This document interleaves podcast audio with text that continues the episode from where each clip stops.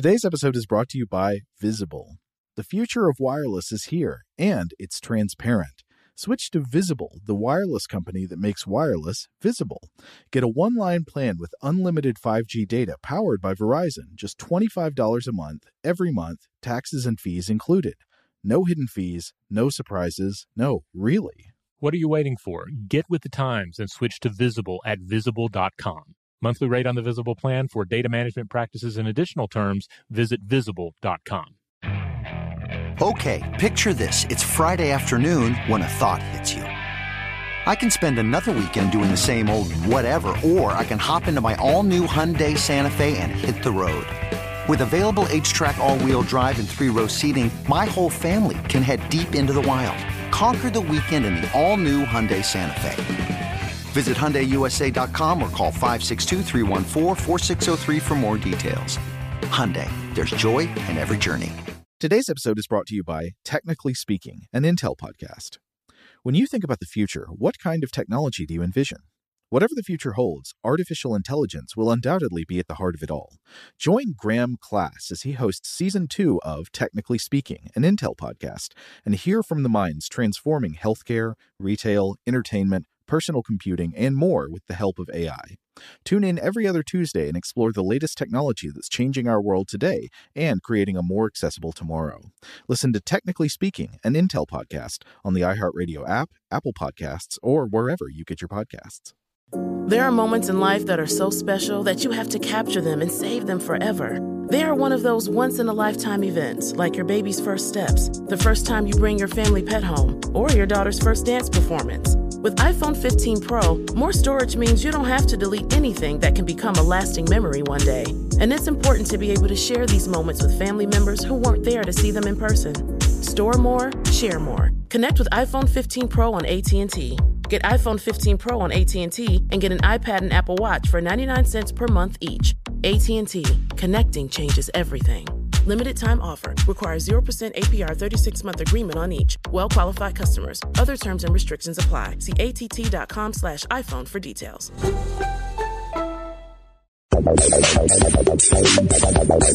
Welcome to Stuff to Blow Your Mind from How Stuff Works dot com.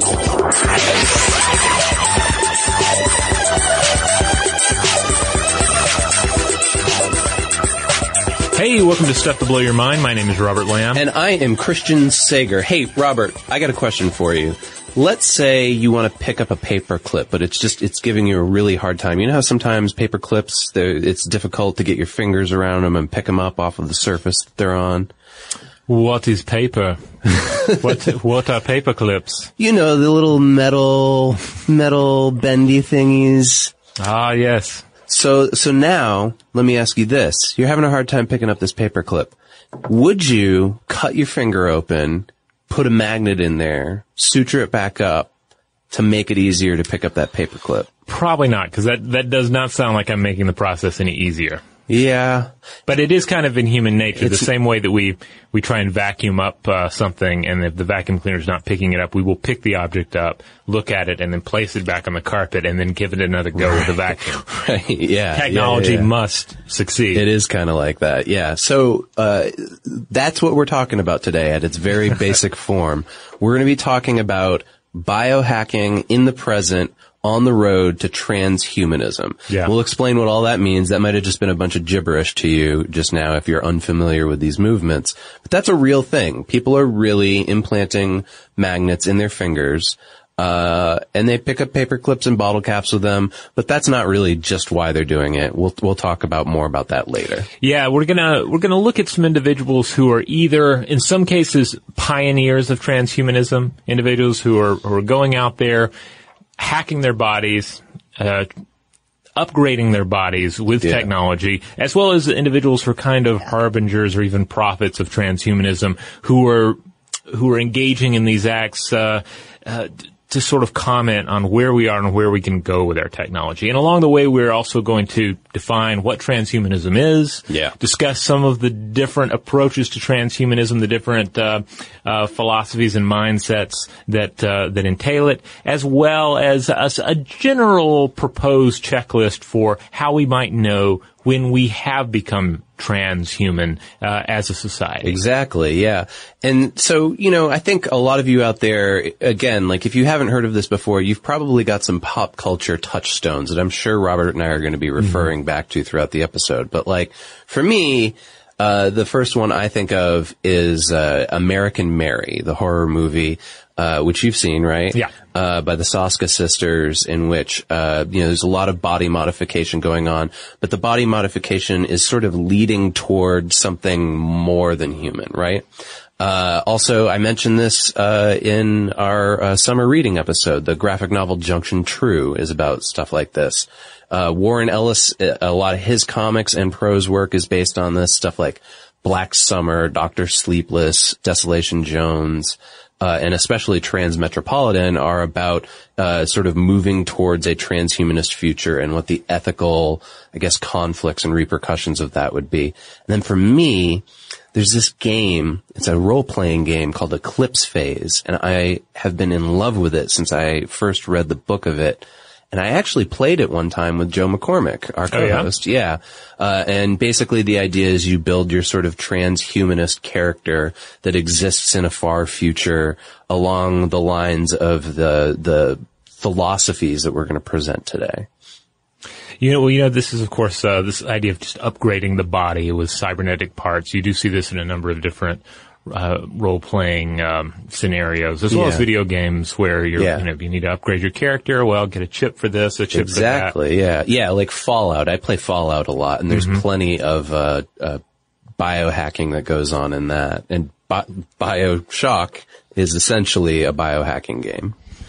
Uh, but those are science fiction. Today, we're going to really try to focus in on the reality of this stuff. What's actually going on? How close are we to doing this?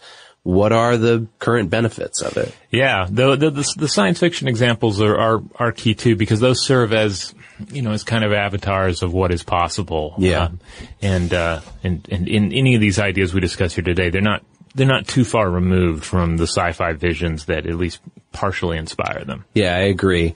Uh, and I want to kick things off with a quote that I found during the research, uh, which is from a pretty well-known biohacker who goes by the name Anonym. Uh, and she says, bodily health takes a big F off second seat to curiosity, when she's referring to her own biohacking. And we're going to talk a lot more about her own biohacking, but this is the kind of philosophical ethos we're talking about here. Very mm-hmm. D I Y approach. And they're less worried about their health and more about sort of the innovation, the curiosity. Yeah. It, claiming their body, saying this is, this is my form. And if I want to augment it, if I want to upgrade it, that is what I'm going to do. Health comes second. Yep. So, okay. You're out there saying, I don't know what you guys are talking about at all. What is transhumanism? Well, the basic premise is something like this, right? We can improve being humans through technology and science. And we're basically taking evolution into our own hands. Right. Now, those of you who've listened to our episode on the philosophy of cyborgism, uh, this is going to sound familiar, right? It, they, they touch on each other. There's a nice big Venn diagram of transhumanism and cyborgs. Yeah. I mean, and a lot of it touches into this area too, where, you know, essentially human evolution has, has all, has long been altered or even stunted by our culture, by by just the way yeah. that we live as individuals now. Natural selection doesn't quite work the same way anymore. So this is the idea that the next phase of human evolution is one of largely self-guided technological scientific uh, achievement. Now, it, as we'll discuss, exactly how that breaks down varies greatly, and it runs the gamut from like fully semi-android cybernetic futuristic beings, yeah. uh, you know, that are essential, essentially like technological angelic beings, to more sort of near future, but sometimes lofty ideas about just simply making society better, making our world better, kind of right. going after that Star Trek-esque Gene Roddenberry-inspired uh, utopia ideal. Yeah, and this is, you know what, this is a good point where I want to throw out a plug for you, oh. uh, which is that you last week published a piece on How Stuff Works Now that was an experiment in looking at a transhuman cyborg future. uh, specifically along the lines of space travel, as we discussed in our Cyborg episode. And it was called Silba Dreams of Earth. And it was uh, basically, it was a great short story about uh, tra- a transhuman or a post-human, I guess, mm-hmm. on Jupiter. Uh, thinking about what life was like on Earth. Oh, yeah. Well, yeah, thank you. That one was a lot of fun to put together, and definitely uh, I spun that off of ideas that we discussed here on yeah. the podcast. Well, I think if anybody who's listened to those episodes or this episode and you like that stuff, go check that out. Go look for Robert's uh, piece, which the Silba Dreams of Earth is the title of the short story. What's the title of the article that it's um, placed it's under? It's a question about uh, what's our transhuman future going okay. to be like. Uh, okay. I'll make sure that we link to it on the landing page uh, for this episode. Yeah, you should, because it's great and it's really connected to what we're doing here. Yeah, the, the thought experiment thing is pretty interesting. Um, former uh, co-host Julie Douglas also did one, and uh, and you've been invited to. Uh, I have, so. yeah. I haven't thought up of one yet. I think Julie's was something about, like, what would life be like if we were crawling all the time? Yeah, if we were still sort of like quadrupeds. Yeah. Um, yeah, yeah, so it's an interesting one. It has some cool uh, illustrations. So hopefully we'll see more and more of these from uh, members of the How Stuff Works uh, yeah, team. I'm going to try to take a stab at it one of these days. Uh, the thing about transhumanism, though, that I want to go back to, this isn't exactly new, right? For a long time, people have sought out ways to change their bodies, in particular, extending the human life. Right? We've talked about this before with our uh episodes on Egyptian burials mm-hmm. or, or just the practices in, there. Uh Transhumanists, though, they're not just interested in being immortal. That's part of it. But uh what about things like, for instance, adding technology to your body so you have different senses, or maybe learning how to be telepathic by having science and technology connect you to another human being? That's the kind of stuff we're going to be talking about today. Now, there's three categories according to our How Stuff Works article on transhumanism. I think we're going to see a little bit more than this today, though, but help yeah. me out. There's the longevity one, which we primarily see nowadays through cryonics, the idea of, you know, freezing your body basically, uh, so after you die, so in a far future where there's, uh, you know, technology that would be able to cure whatever you've got. Well, I would say that's, that's one version. But yeah. certainly um, a, a lot of the work going into this, particularly the work of Aubrey de Grey, revolves around this idea that the death is something we can we can conquer. We can overcome death. Right. We yeah. just have to take we have to take death, divide it up into the various uh, uh approachable problems, and then tackle each of those problems individually. Exactly. Uh, in order to um Well, defeat death sounds a little lofty, but at least prolong human life to where the average individual will live at least a century. Yeah. The second category is becoming a, what they call, super well-being. And that's basically guaranteeing that you have the best traits so that you feel the best possible way that you can, and you can exist in the best way that you can within your environment. This is an area where, and arguably, there's a lot of uh scientific arrogance here yeah. because the idea here is, hey, if you let science and technology take care of it, we got your well-being. You're going to be happy. yeah. uh, as if and, and and I don't want to totally discount that argument, but you really get into this this clash between science and every other discipline out there that has some approach to human well-being and human happiness, be it yeah. spiritual or philosophical or, um, you know, pharmacological. Pharmacological. Well, that's yeah. gonna, that's gonna go beyond science's team, right? So. Yeah, mm-hmm. right, yeah.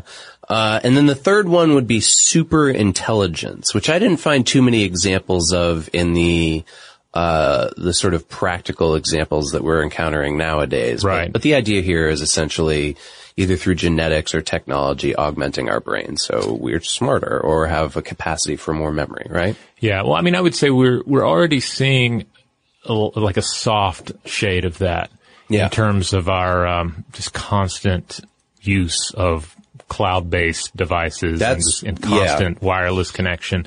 Like it's it's not a direct augmentation of the brain, but we're we're we're making sure that we're we're almost painfully attached to the infinite knowledge. Oh of the yeah, web. yeah, yeah, right. Like when we're watching a T V show and you're mm-hmm. like, hmm, I don't know who that actor is. What other things has he been in? You just whip out your phone, right? Less than five minutes, you figured it out. Yeah, not knowing is no longer acceptable. Yeah. Used, used to, there was a day when you, when you realized, hey, I wonder who that, that character actor is. You just didn't know. Mm-hmm. Mm-hmm. you, you, you could maybe go research it tomorrow, but right now you're just, or you would talk to other human beings about it. Hey, Who's that guy yeah. that's on that? Pete Holmes has a really good bit about this, uh, where basically like we've, we're losing like our social connections because phones. Oh yeah, yeah. He does have answers. A great bit on this. That's yeah. right. I've, I've heard, I've heard that bit. Um, but so a lot of people equate transhumanism with the singularity, right? That eventually it's going to lead to the singularity. And but what we, what we mean by that is the point where artificial intelligence surpasses the abilities of biological intelligence. Now, I would say the research that we did today, it's not going to take us too far down that path. That, right. That's another episode for another time. Yeah, that, that, that, the singularity is definitely a transition point and into an entirely different mode of existing.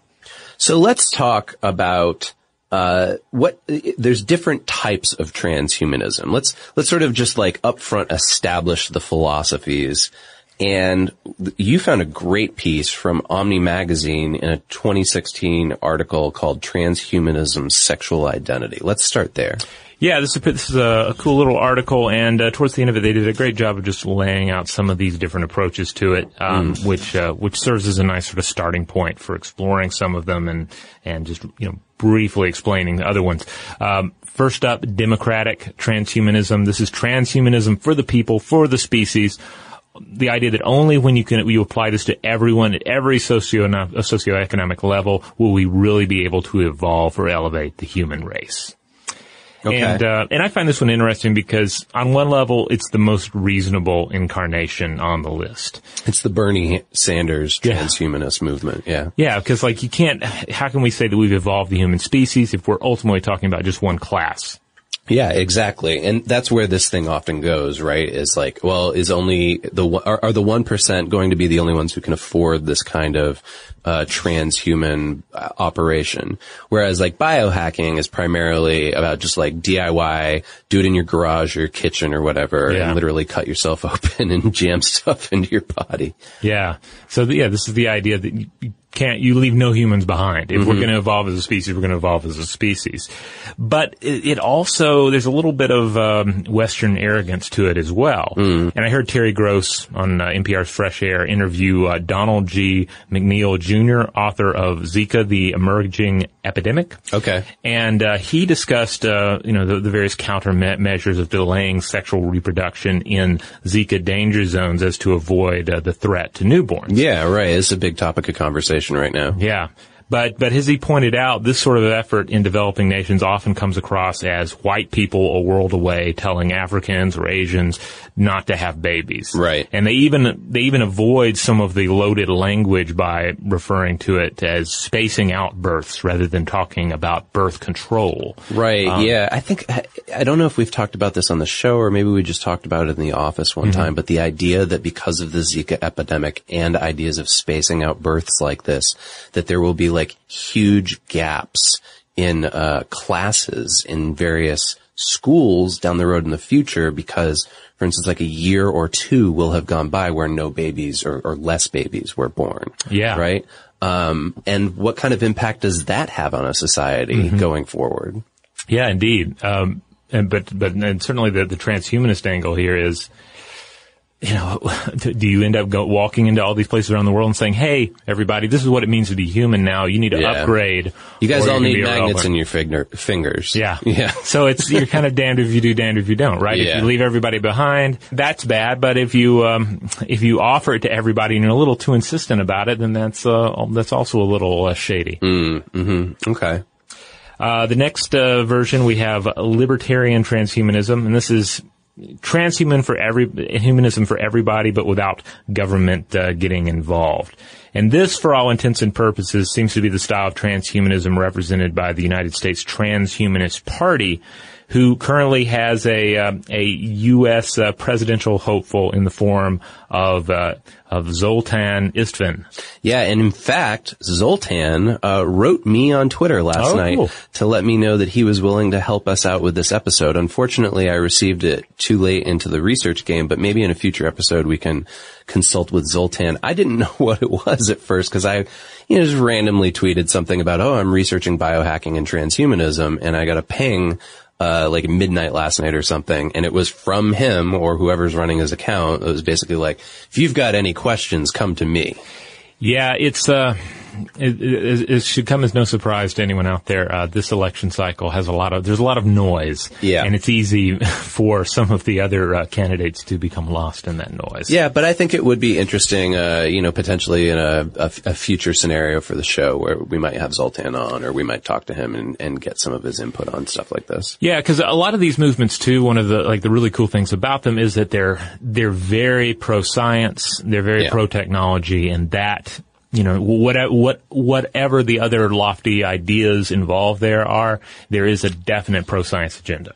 And similar to the libertarian transhumanism, there's also uh, uh, anarcho-transhumanism. This is uh, like the stronger anti-capitalist, anti-state transhumanist movement. Uh, these individuals believe that uh, in the wake of these advances that we're unleashing, society is going to find a democratic form without the need of government or massive corporations. This is like almost exactly how that game Eclipse Phase breaks oh, down. Yeah. There's like different factions that you can be a part of. Everybody's transhuman in it, but almost all of the factions line up with these factions we're talking about here right now. Like, uh, there's an anarcho one, mm-hmm. there's a, a corporate one, there's, uh, one that's, we have extropianism down here, uh-huh. there's an extropianism faction, yeah. So it's basically like within the game, you have to choose what your character's sort of philosophy about being transhuman and, and modifying their body is. Are there, is there, are there any groups that just have no part of transhumanism at all? Uh, no, you're, but, I don't think that there's a way for you to, in the game to just mm-hmm. have a like straight up human body, because the whole idea is that um we've gotten past the singularity in the game, and you can upload your mind into any kind of body and then modify that body. In huh. fact, like some of the characters are uplifted animals in human bodies, or vice versa, human minds uplifted into animal bodies. Like, you can be like an octopus with like cybernetic augmentations, but you're a human mind. Oh, that reminds me a lot of uh, Ian M. Banks' Fearsome Engine, which involves I think it's that. heavily inspired by his work. Yeah, yeah you, you should totally check this out. It's right up your alley. Uh, the, the religious question, though, um, came up because it reminded me in... Um, Richard K. Morgan's Altered Carbon series. Okay. That his world involves just, the, just an extreme use of this re-sleeving of human consciousness yep, into different exactly bodies. That's exactly what they call it in the game. Oh, yeah, cool. Sleeving, yeah. Yeah, yeah. I, I can't recommend this game enough. I mean, it's really smartly mm. done. It's, uh, I mean, if you're out there and you're like, I don't care about game, like role-playing games, and that's mm-hmm. cool. But I haven't even, other than that one time with Joe, played it. But just reading the book is fascinating because it presents all this stuff we're talking about here and then sort of like science Fic- fiction visions huh. for where we could go down the road with transhumanism. Interesting. Yeah. Um, now, Morgan, in, in his world, certain religious groups, such as, I think specifically there's a branch of Catholics, uh, do not engage in this transhumanist re-sleeving. Okay. They, so they're all in their original yeah, bodies. Yeah, they're all in their original bodies, and they're just kind of set apart from sort of, you know, almost like normal humans mm-hmm. amid all these strange uh, new approaches to humanity. There's some kind of thing in the game's world in which there is like an apocalyptic event on Earth that prevents you from basically being born with a regular old human body. Huh. Um, I think because A I got out of control and it was like a Terminator type scenario. Gotcha. Yeah. Well, uh, speaking of religion and transhumanism, there are religious transhumanists. Essentially, these are non-atheistic transhumanists who see transhumanist ideas as fully compatible with their religious views. Two interesting examples. One in particular, since we've we recently spoke about um, about uh, Mormons in yeah. space. Yeah. There is a Mormon Transhumanist Association. Fascinating. And it is, quote, the world's largest advocacy network for ethical use of technology and religion to expand human abilities. There, wow, there I I would never have thought that, but that's fascinating. Yeah, there's. Uh, I was reading. I'll a have to ask. I have a I have a friend um, who's Mormon and lives out in Utah and is is really kind of progressive in his Mormon mm-hmm. views. I'll have to ask him if he's familiar with this. Yeah, I kind of want to check in with um, a couple of my um, old uh, Mormon friends who I, I know they're both um, both definitely in, into science, both uh, science um, um, advocates. But um, the, this particular Mormon take on transhumanism, uh, uh, it also entails something they call transfigurism. Okay. Uh, And this is uh, this is from their website. Transfigurism is religious transhumanism, exemplified by uh, synchronization of Mormonism and transhumanism. The term transfigurism denotes advocacy for change in form and alludes to sacred stories from many religious traditions. Uh, and they re- refer to uh, uh, the universal form of Krishna in Hinduism, uh, the radiant face of Moses in Judaism, and several other uh, incarnations in other faiths. So I found that one interesting. There's also this uh, Christian Transhumanist Association, mm. and they have a, a number of, um, of tenets here that are interesting, include the idea that uh, God's mission involves the transformation and renewal of cre- creation, um, growth and progress along every dimension of humanity, uh, science and technology as a tangible expression of uh, of the God-given impulse to explore and discover. Uh, yeah, uh, well, that's interesting because that is something that comes up over and over again, regardless of whether it's connected to religion or not. But yeah. that's that's really what's given as like the ethical motivation for a lot of biohacking. Yeah. So I wanted to touch on those because you certainly yeah. see far more of the um, of, of the secular yeah. uh, body hacking and the secular transhumanism. Yeah, it's interesting to look at a religious spin on it. Yeah, I can't imagine. One of the things I was thinking about, like while we were doing this research, was sitting down at my grandmother's house at the kitchen table and just like having a conversation with some coffee and being like, "Hey, did you know, Grammy, that there's people who uh, cut their fingers open and put magnets in there?" And just having her, my grandmother's re- reaction would just be like, "Oh my," you know, but, but like trying to explain to her and then adding into it because, you know, she's a practicing Christian. Well, there's a Christian element to this too, and explaining that to her as well. It would be a weird conversation for sure, but I might try to have it someday. Well, I'm, I'm going to try and blow through some of these other ones just to give everyone a, a basic idea here. But essentially, you have you have hedonistic um, transhumanists who just want to yeah. figure out how to eliminate the the pain and focus on the good stuff. You have survivalist transhumanists that are that are hyper focused on the idea of longevity. Right. And then there are singularitarianists. And their idea is that technological singularity is coming. Yeah. The machines are going to outpace us. Let's get ready. It's inevitable. Yeah, all we can do is prepare ourselves and try and steer the course. Okay. Cosmism's on here, too, and that's actually something that I've uh, been thinking about proposing that we do for a future episode.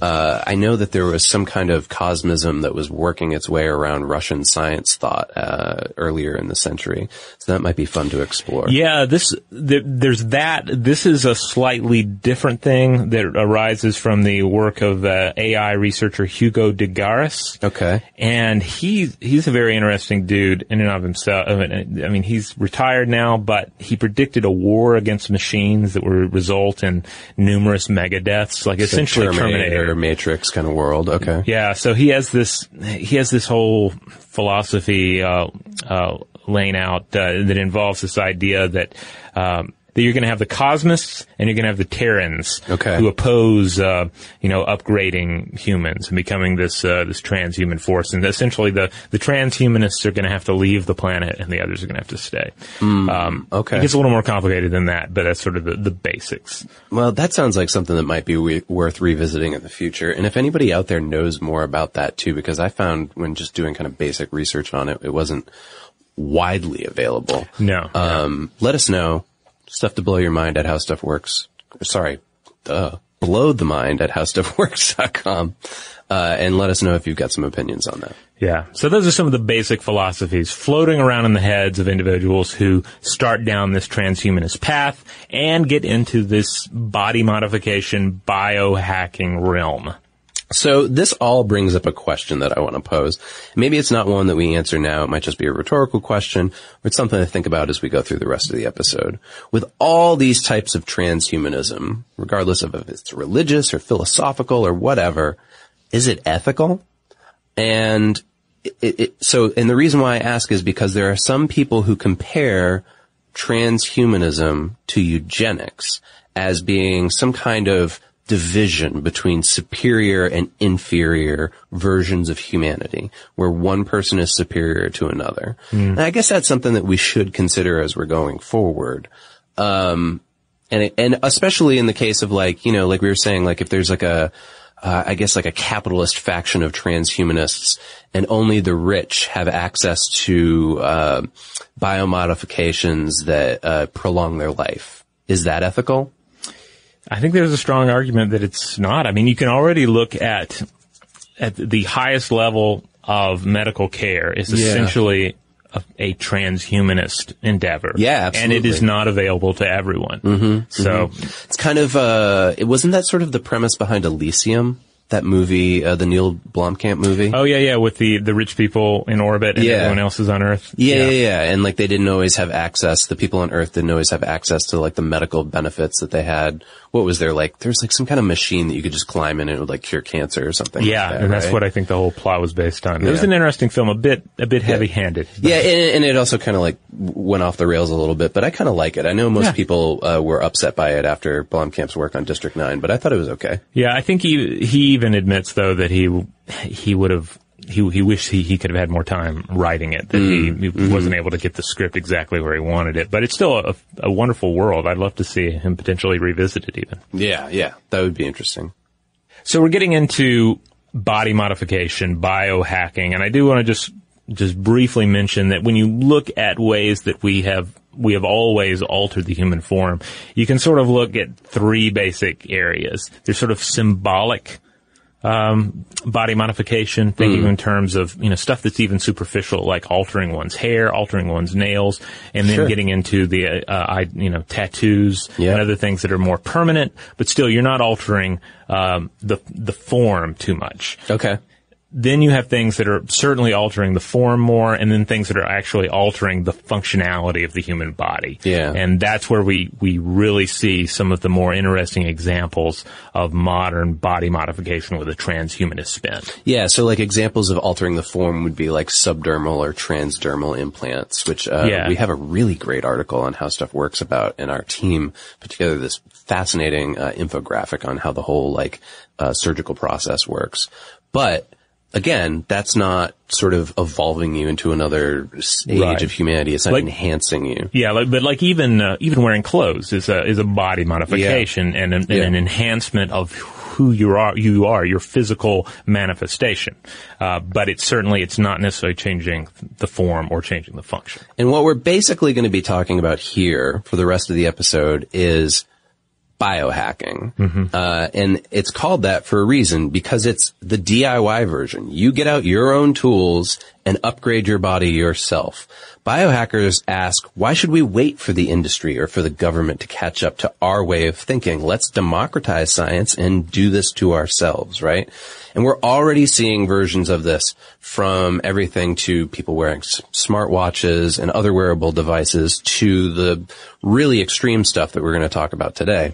A I might be the most important new computer technology ever. It's storming every industry, and literally billions of dollars are being invested. So buckle up. The problem is that A I needs a lot of speed and processing power. So how do you compete without costs spiraling out of control? It's time to upgrade to the next generation of the cloud. Oracle Cloud Infrastructure, or O C I. O C I is a single platform for your infrastructure, database, application development, and A I needs. O C I has four to eight times the bandwidth of other clouds, offers one consistent price instead of variable regional pricing. And of course, nobody does data better than Oracle. So now you can train your A I models at twice the speed and less than half the cost of other clouds. If you want to do more and spend less, like Uber, eight by eight, and Databricks Mosaic, take a free test drive of O C I at oracle.com slash strategic. That's oracle.com slash strategic. Oracle.com slash strategic.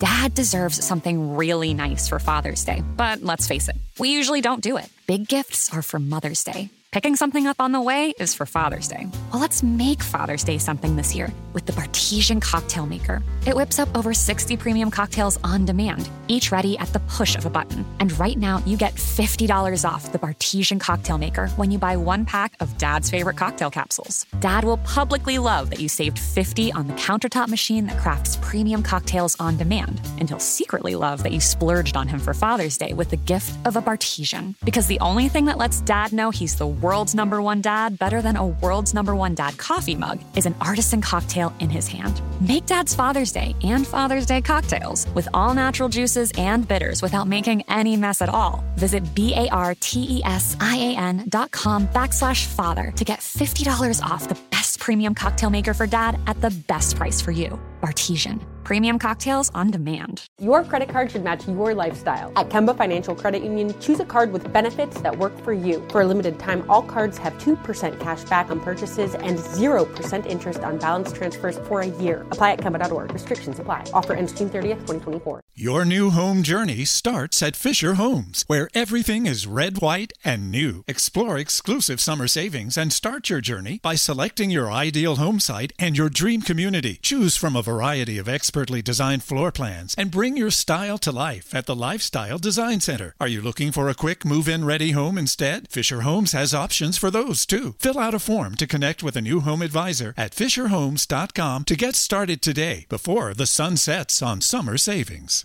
The inspiration, as with uh, many of the philosophies that Robert just mentioned, is basically to create and discover. It's that human urge to continuously innovate. And we're going to talk about people like Kevin Warwick and Left Anonym that I mentioned earlier. These are well-known biohackers, but they are also community labs that work on this stuff too. They're basically either doing this in their kitchen or in some kind of body parlor. Uh, and they're working together as a community to share their information and their resources. Some are building wearables that they hope that they'll eventually implant, right? So for instance, like there's a hat out there that electrically stimulates the prefrontal cortex that you can wear. But what if you took that a step further and you were able to install that into your head? Uh, there's an anklet that vibrates in the direction of due north. Uh, and I know from the research that uh, Anonym is actually one of the people who's talking about actually building that and putting it in her knee so that she, her knee will be able to tell her where due north is. It'd be helpful if you get lost a lot. I would assume, yeah.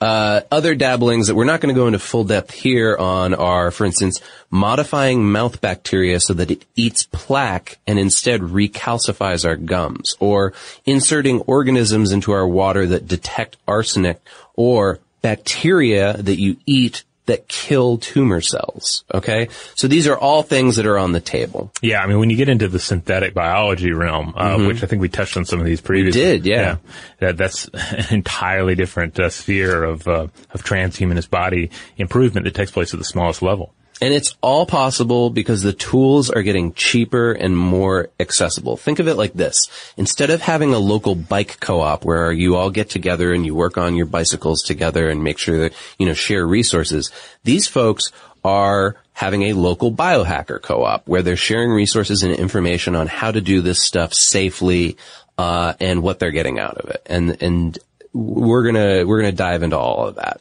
But remember, this is also sidestepping academia in a big way. It's getting rid of the stuffy methodology for a faster but also riskier application. There are, there's dangers here when you, when you're just like cutting yourself open and shoving stuff in your body. Yeah, I mean, this is self-experimentation and, and mad science to a certain extent. It is, yeah.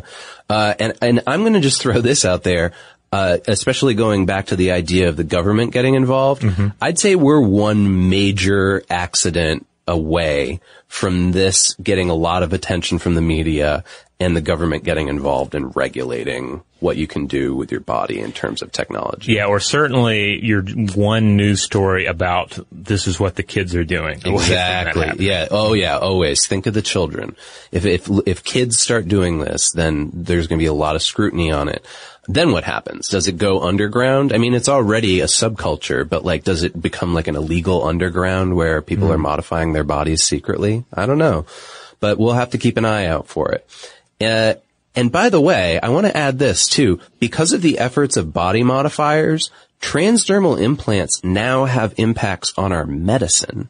Uh, there are examples where you can use them to create chemotherapy ports that run directly into your veins while you're getting cancer treatment.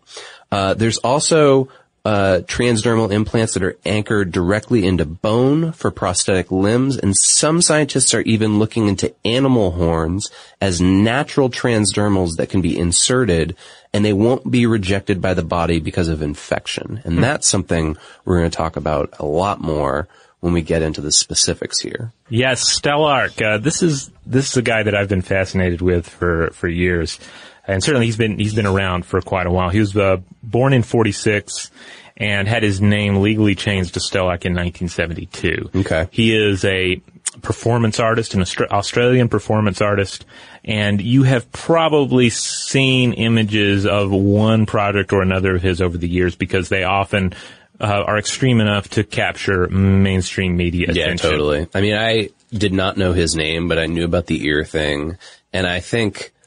Well, g- go on ahead. I think he's had some influence on our pop culture, too. Yeah, he... Uh, I mean, the the guy is, is essentially feels like he stepped out of a of a William Gibson novel. Yeah, because yeah. Uh, if, if you if you see an, an interview with him and hear him talk about his work, he has a like a very thick Australian accent uh-huh. uh, that that that feels like it would be more in keeping with just uh, almost like a backwoodsy, like down to earth kind of guy. Okay, uh, especially now as an older older man, he, he might seem just like oh, he's just an older Australian dude. I think didn't didn't Motherboard do like a documentary on him or something like that, or, yeah. or Vice. Yeah, so if you really want to see him in action, you could probably watch that. Yeah, yeah, he's and uh, he comes off pretty uh, pretty down to earth. Mm-hmm. Even in one of the, in one of these interviews, he's also hooked up to a large mechanical spider body right. uh, because he's also been he's long been involved with some pretty extreme stuff. Between between seventy-six and eighty-eight, he completed twenty-five different uh, hook body suspension performances. So that, yeah. that seems to be kind of like the groundwork of his body modification slash performance art world. Yeah, and this is the one that I think, uh, I, I have to imagine that the people who made that movie, The Cell, the mm-hmm. character of Vincent D'Onofrio must have been inspired by uh, Stelarc in some way, because I, I don't know if you remember, but he was hanging from hooks a lot in that movie. That was like part of his Oh, yeah, thing. I forgot about that aspect of that. That movie was pretty loaded with, with stimuli. Yeah, yeah. Um, so, so from here, he, he engaged on a whole string of projects that involved, um, it basically came to, back to his, his thesis, right? Yeah, which is essentially we're progressively extending ourselves into our environment through technological artifacts. Sounds like transhumanism to me. Mm-hmm. Uh, so his argument is that we're making ourselves both cyborgs and zombies by doing this. Yeah, so, so many of these projects, they're, they're not necessarily about, hey, I'm doing this thing with my body and technology that's useful, but it's more about a comment on what we are already doing and what we will be doing. So uh just to run through some of his projects here, he did uh, the Third Arm Project. This was a grasping and wrist-rotating mechanism with a rudimentary sense of touch that was attached uh to him and activated by uh, E M G from other body areas. Hmm. He, uh, he had a, he has this, he had this stomach sculpture. Yeah, that, and this one I read almost killed him. Yeah, there were, this is, certainly he's all about getting into that area where health comes second to yeah. the, to the art, to the technology. But this was the thing that was endoscopic, went down his throat, endoscopic cameras. It would open up like a, like a metallic flower. Okay. And then there would be a light. And a lot of this was, you know, conceptual. You yeah. know, the, the stomach is a dark, lightless place, but with this technology, there's light and movement in there, uh, okay. where otherwise there would not be. Mm. Um, and yeah, fortunately, it did not kill him. There um, was an ex- exoskeleton uh, project that he did, and this involved like these, this large um, array of pneumatic, spider-like legs, this big walking machine that uh, that he kind of sat in the middle of and allowed him to control the machine through arm gestures. He essentially looked like a like a Spider-Man villain. In yeah, this, yeah, uh, yeah. Very Doc Ock. I'm thinking of those, uh, what are the D and D monsters? Driders? Oh, yeah, yeah, he did, did look a lot yeah. like a mechanical They're like drider. Centaurs with spider bodies. Yeah. Yeah. He also did a few different performances, Fractal Flesh, Ping Body, and Parasite, and these ex- explored involuntary and remote uh internet choreography for the body with electrical stimula- uh, stimulation of the muscle, so essentially outsourcing his movements mm. to direct uh, control via the internet. Mm. Um, he did a project with his partner, uh, Nina Sellers, where they took... Uh, Essentially, they took different uh, biomaterials, such as um, uh, subcutaneous fat, peripheral nerves, extracted from both of their bodies, put them in this uh, this slurry in this uh, pressurized tank, and then it just kind of gets uh, blended up periodically. And, okay. Yeah. Uh, and, then, and then, what do they do with it afterwards? Oh, you just uh, you just kind of look at it. Oh, okay. Yeah, yeah. I thought I was thinking it would be like Ghostbusters two, where they like put it into like those uh, squirt guns. Maybe squirted on ghosts? No, I think this one was more about like like bodily identity and okay, what happens if you take okay. like this mass. Is it of, still human if it's just a slurry? Yeah, yeah. Got it. This is this one was probably one of their more grotesque uh, creations. Uh, but it depends, I guess, where you stand on his most famous work, The Third Ear. Yeah. So this, uh, and we touched on this a little bit in a previous episode, but this involved taking a biocompatible scaffolding, mm-hmm. surgically inserting it into his left forearm, and this happened in two thousand six, creating the shape of an ear, and then over the in the years to follow, additional surgeries after they found the surgeons willing to do it uh, to.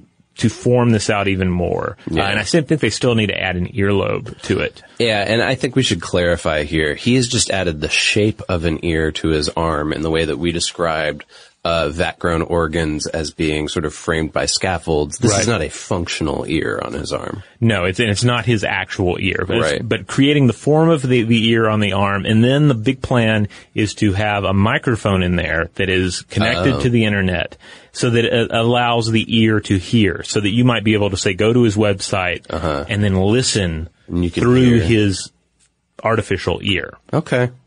It has not come to fruition just yet. There was a previous attempt to install the microphone, and there was an infection, and they kind of had to scrap that.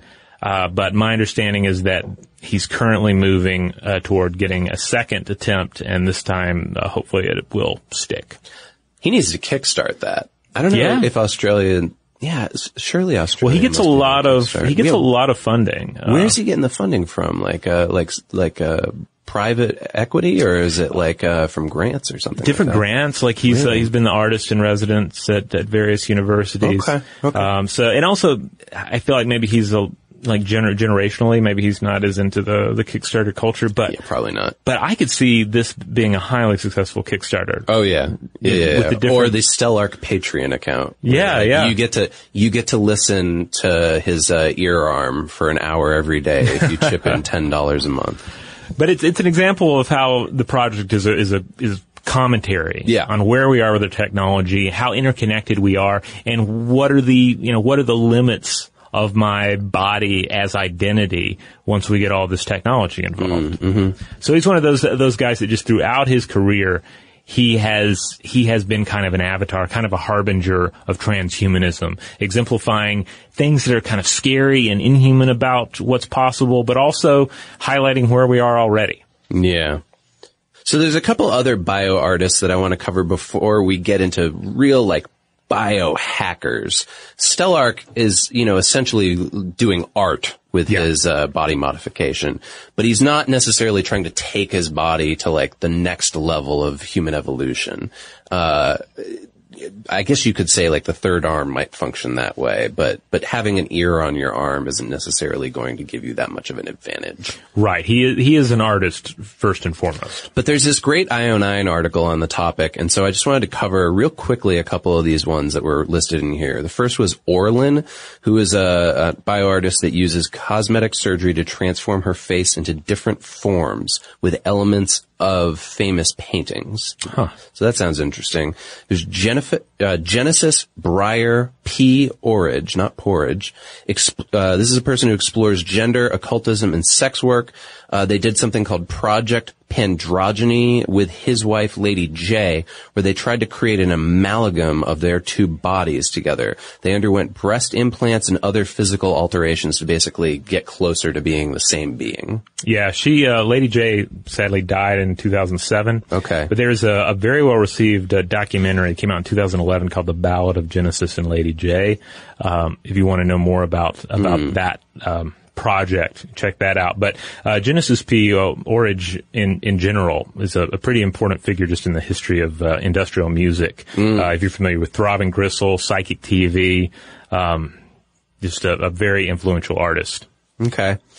Eduardo Cack was also listed there, and this is a person who took the Book of Genesis, translated it into Morse code, and converted it into base pairs of genetics. This sounds familiar because we talked about yeah. doing that in one of our recent episodes, but not with Genesis. It was a different book. Uh, then they implanted the genes into bacteria. Uh, he also created a green fluorescent rabbit named Alba. Uh, and this is something we've talked about on the show before, too. If you take the green fluorescent protein that's found in certain jellyfish and you implant it in other animals, it, it turns out you can make them also uh, biofluorescent. So he did that to a rabbit. Natasha Vita Moore, uh, her best work is Primo Post-Human, which shows a futuristic version of the human form that is overcoming disease and aging, so kind of more along those immortality lines of transhumanism. Uh, she proposes, I don't believe that this is something that was actually built. I think this is a sort of uh, sci-fi proposal. An outer sheath of smart skin that would be both, a, it would have design and communication purposes. It's also going to be engineered to self-repair with nanobots, uh, both the epidermis and dermis, and it would tell the brain the texture and tone of the surface required on it. It would also alter your body's temperature, tell you the percentage of toxins in your surrounding environment, and extract radiation effects from the sun. Now, this sounds like biohacking if it was real. Yes, though, without knowing a lot about the project, I have to say that a number of the things that the second skin does, mm. the, the the actual skin yep, already does. Right. So, you know? Yeah, you're not getting any superpowers from yeah. this one. Like, yeah. it already self-repairs. It already um, absorbs um, energy from the sun. Yep. Um, you know, it, it already regulates my temperature. You get into problems when you cover that up. But that's a separate tangent. Yep. Uh, there's also Micah Cardenas. Uh, in two thousand eight, she performed Becoming the Dragon, which was a three hundred sixty-five hour mixed reality performance that took place in Second Life. Wow. That's why it was in two thousand eight, because I don't think much people, many people would watch a performance in Second Life in twenty sixteen. uh, she took the form of a dragon in there and basically lived her life as a dragon in Second Life, and that was part of it. So that's a, it's a little more virtual than a, what a lot of these other people mm-hmm. are doing. And the last one listed here is Amy Mullins, who is a Paralympian athlete. She collaborated with a fashion designer uh named Alexander McQueen oh, on yeah. a project. And the, yeah, he's great. Yeah. So he basically built her, uh she, she, her legs were amputated when she was one year old. Uh so he uh built out hand-carved wooden prosthetics that had in- integral boots connected to them uh, and built those out for her to pose in. So those are the art versions of this. But then we've got a whole another group of transhuman pioneers. And these are the, these are the biohackers that are really looking at ways to build things into their bodies that give them more than human perception would allow. So functional transhumanism over symbolic transhumanism. Exactly. Okay, so let's start with probably one of the most infamous biohackers, known as Captain Cyborg. His real name is Kevin Warwick. Uh, Warwick... in nineteen ninety-eight, launched the first phase of what he called Project Cyborg, and he designed an R F implant to perform basic tests, like uh basically use a signal to open remote-controlled doors or control lights in his home. Uh It's basically like, it sounds like he had Nest in his arm, right? Yeah. Like uh, uh he could send commands to computers with it. Surgeons inserted a glass capsule that contained several microprocessors into his body. Phase two of this uh, Project Cyborg began in two thousand two. Warwick installed an array of electrodes directly into his nervous system to monitor the activity at his median nerve. As a result, he was able to control a robotic arm with mental action alone. He also implanted these in his uh, his wife, Arena, uh, and he wanted to see if they could record their sensory experiences together, including pain, pleasure, and sex. Uh, they didn't reveal what the results of that were, but they uh, could correctly identify one another's nerve signals ninety-eight percent of the time. Huh. So that's kind of interesting. Um, there's a lot of interviews with this guy. He's all over the place. He's a um, uh, interesting figure. He's also pretty public about the work that he's doing. Uh, and he said in a W Magazine interview that his primary interest was in this one, so he could come up with electric, electronic procedures to combat diseases like Parkinson's, blindness, arthritis, and schizophrenia. But two, he wanted to upgrade humans to be able to do pretty much anything. Sounds like transhumanism to me. Yeah. He's also had some involvement in attempts to beat the Turing test. You might remember this from a couple of years ago, the infamous example where Eugene, the computer program, uh, was uh, basically celebrated as having finally beaten the Turing test.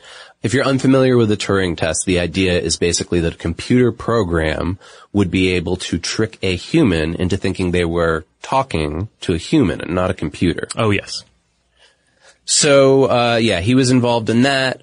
Lately, he's been talking about ways to increase the number of neurons in the human brain because he thinks that our brains are getting bored. Uh, and he wants to connect brains in incubators to robots. He claims uh, he's actually working together with one of his students on a learning living brain that's connected to a robot body via Bluetooth. Huh. So, yeah, that sounds fun.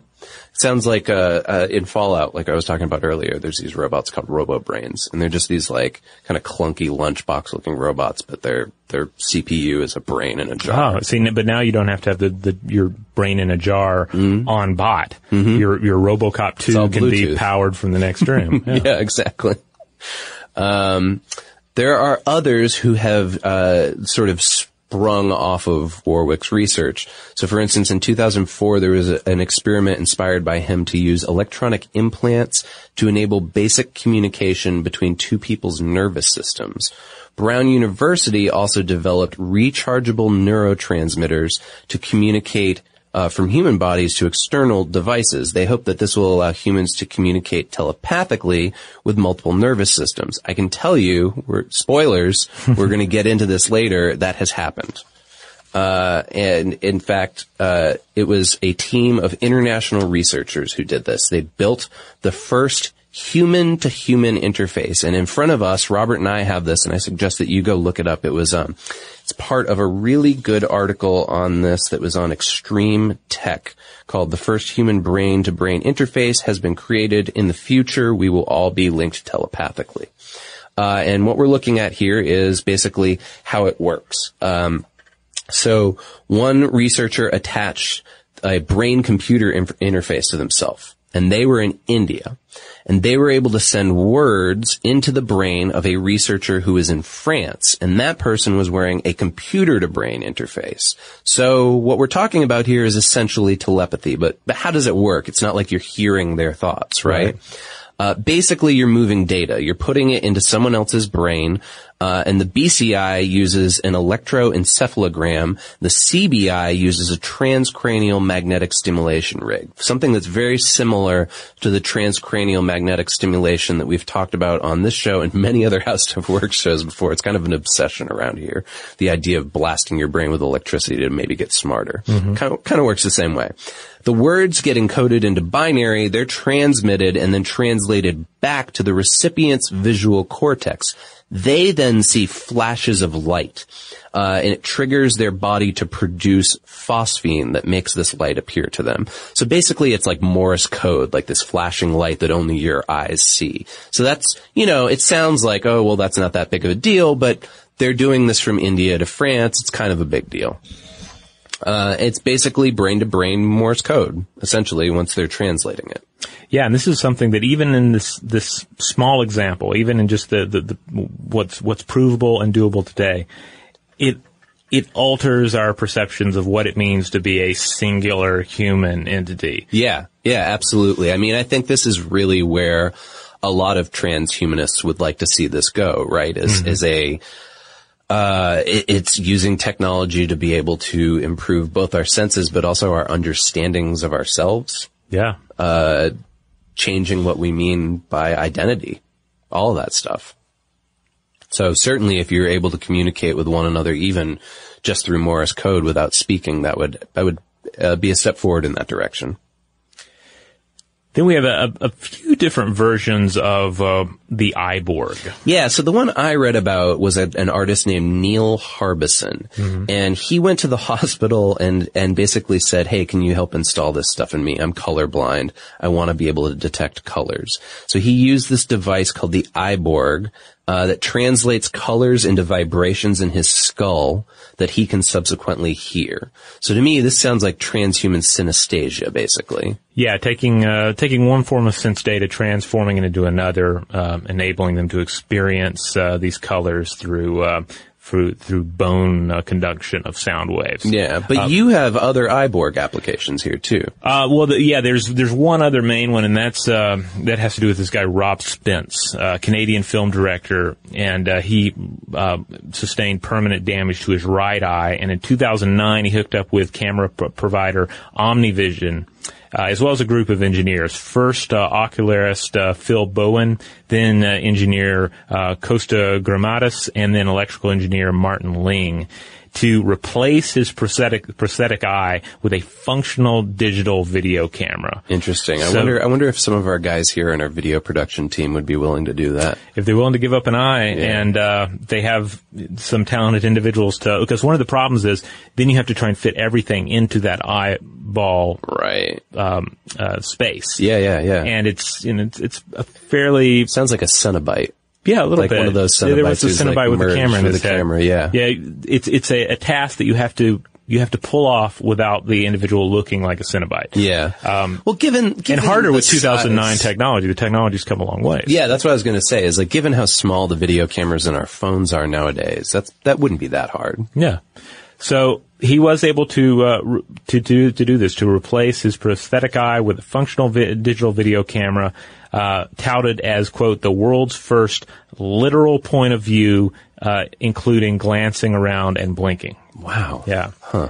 And, uh, he's on Twitter. Uh, he's, uh, you can follow his efforts here, his ongoing efforts with the, with the iBorg project. Yeah. He's on Twitter as iBorg, and, uh, his website is i borg project dot t v.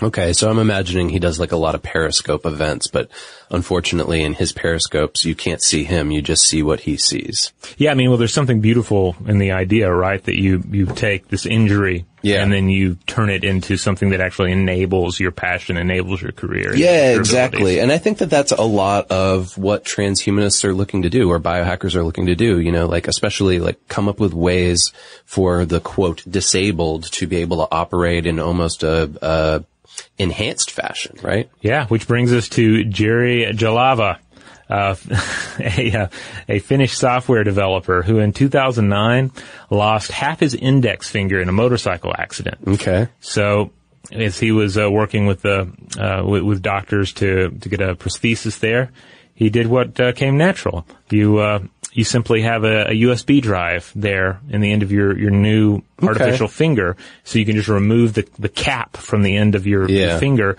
and you have a U S B drive. So he's got all of his data. I hope it's like a good U S B drive, though, like one of those ones with like a couple gigs. It's not like one of those cheapo ones that has yeah, like three sixty-five megabytes. Yeah, um, he's got like a couple M P threes in his finger. At the time, it was uh, a two gigabyte okay. uh, storage drive. I can only imagine, being a software developer, that he has uh, he has far more uh, storage capacity now. Yeah, if right. he still has kept with it. Hopefully it's, it's modifiable, and he can just keep putting new ones in as the technology improves. Yeah. So the, you know, this is kind of neat. It's also kind of it's it's kind of spy movie-esque. You yeah, know, the, the idea, idea of, of inserting mm-hmm. your finger into a computer. Yeah. Yeah, and I and I think also it's like the U S B drive comes out. Oh, because okay. cause okay. once you sort of break it break it down, it's not very practical to to to, to just set there. Right, because then you've only got one hand to operate the mouse and the keyboard. Yeah. But I can only imagine it, it played well at parties and uh yeah. it's a bar trick. Yeah. Like, hey, you want to see my U S B drive? And just go. Well, speaking of fingers and party tricks, let's talk about subdermal magnetism. Ooh. So this is what I insinuated uh, or implied at the beginning of the episode with the idea of installing tiny magnets into your fingertips. Uh, this is a thing that a lot of people have done. Uh, the magnets are coated with materials. I, I couldn't exactly figure out what the materials were that they're coated with, but this seems to be a common thing so that the magnets aren't rejected by your body. And the hackers say that this provides them with a sixth sense that allows them to feel magnetic fields. Hmm. Uh, it creates sen- basically sensations in their fingertips. Uh, and... as I said at the top of the episode, you can pick up paper clips and bottle caps, basically. Okay.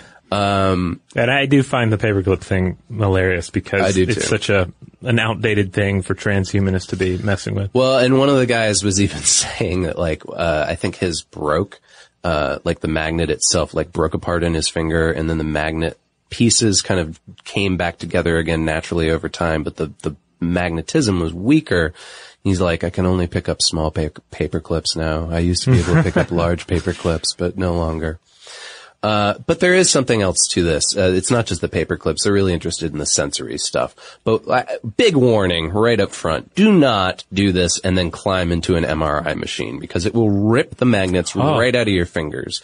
Also, uh, airport security is problematic. If you're walking through airport security and you've got magnets built into your finger, fingers, it's going to mess things up. Yeah, trying to explain to the T S A agents that you are a transhuman mm-hmm. um, and that you have magnets implanted in your body, I, I can only imagine that's just going to lead to more delays. Absolutely.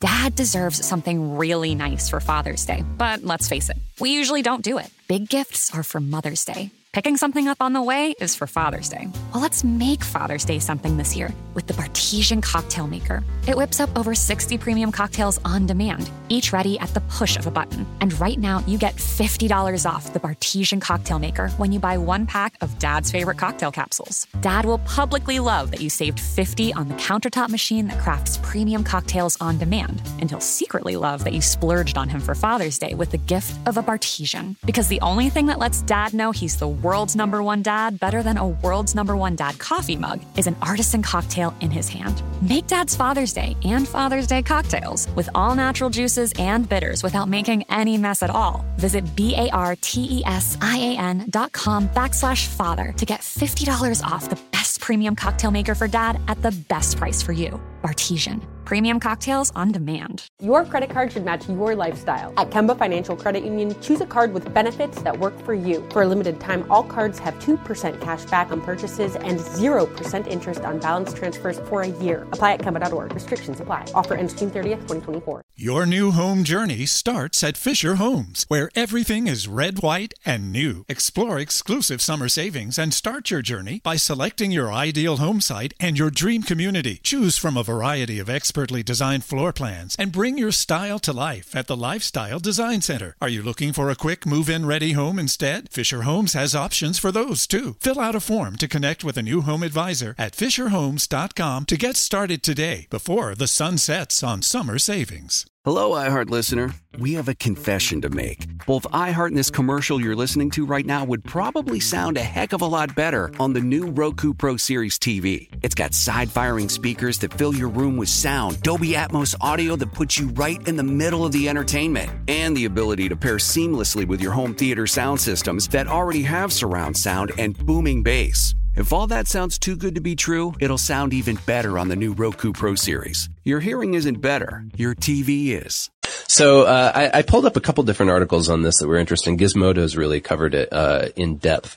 They uh, actually had a piece by Dan Berg on Gizmodo where he shared his experience of having one of these implanted into his pinky finger. Uh, he was initially wary after seeing the early prototypes and what they did when they broke down and corroded inside somebody's finger.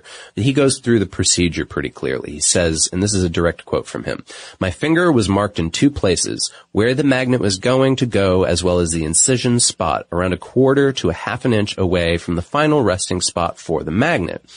Uh, his body modifier then made the incision with a scalpel, used a tissue elevator to separate that tissue, slid the magnet into place, and sealed the incision with surgical glue.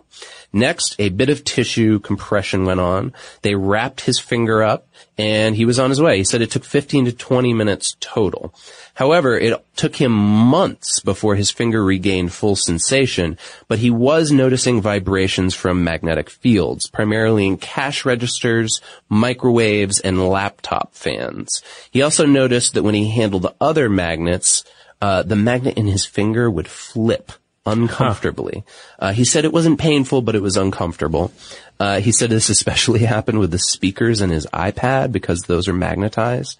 Uh, so over the years, he noted, too, that the magnet in his finger has lost strength. Huh.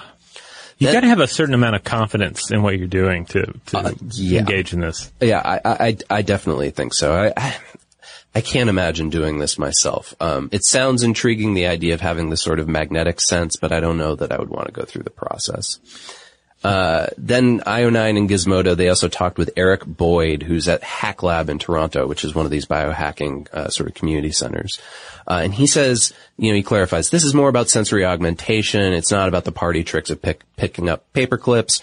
Uh, it's useful for people, especially who work with electronics, because they can feel the difference between live and dead wires. He mentions a group called Grindhouse Wetware that I'm going to come back to later.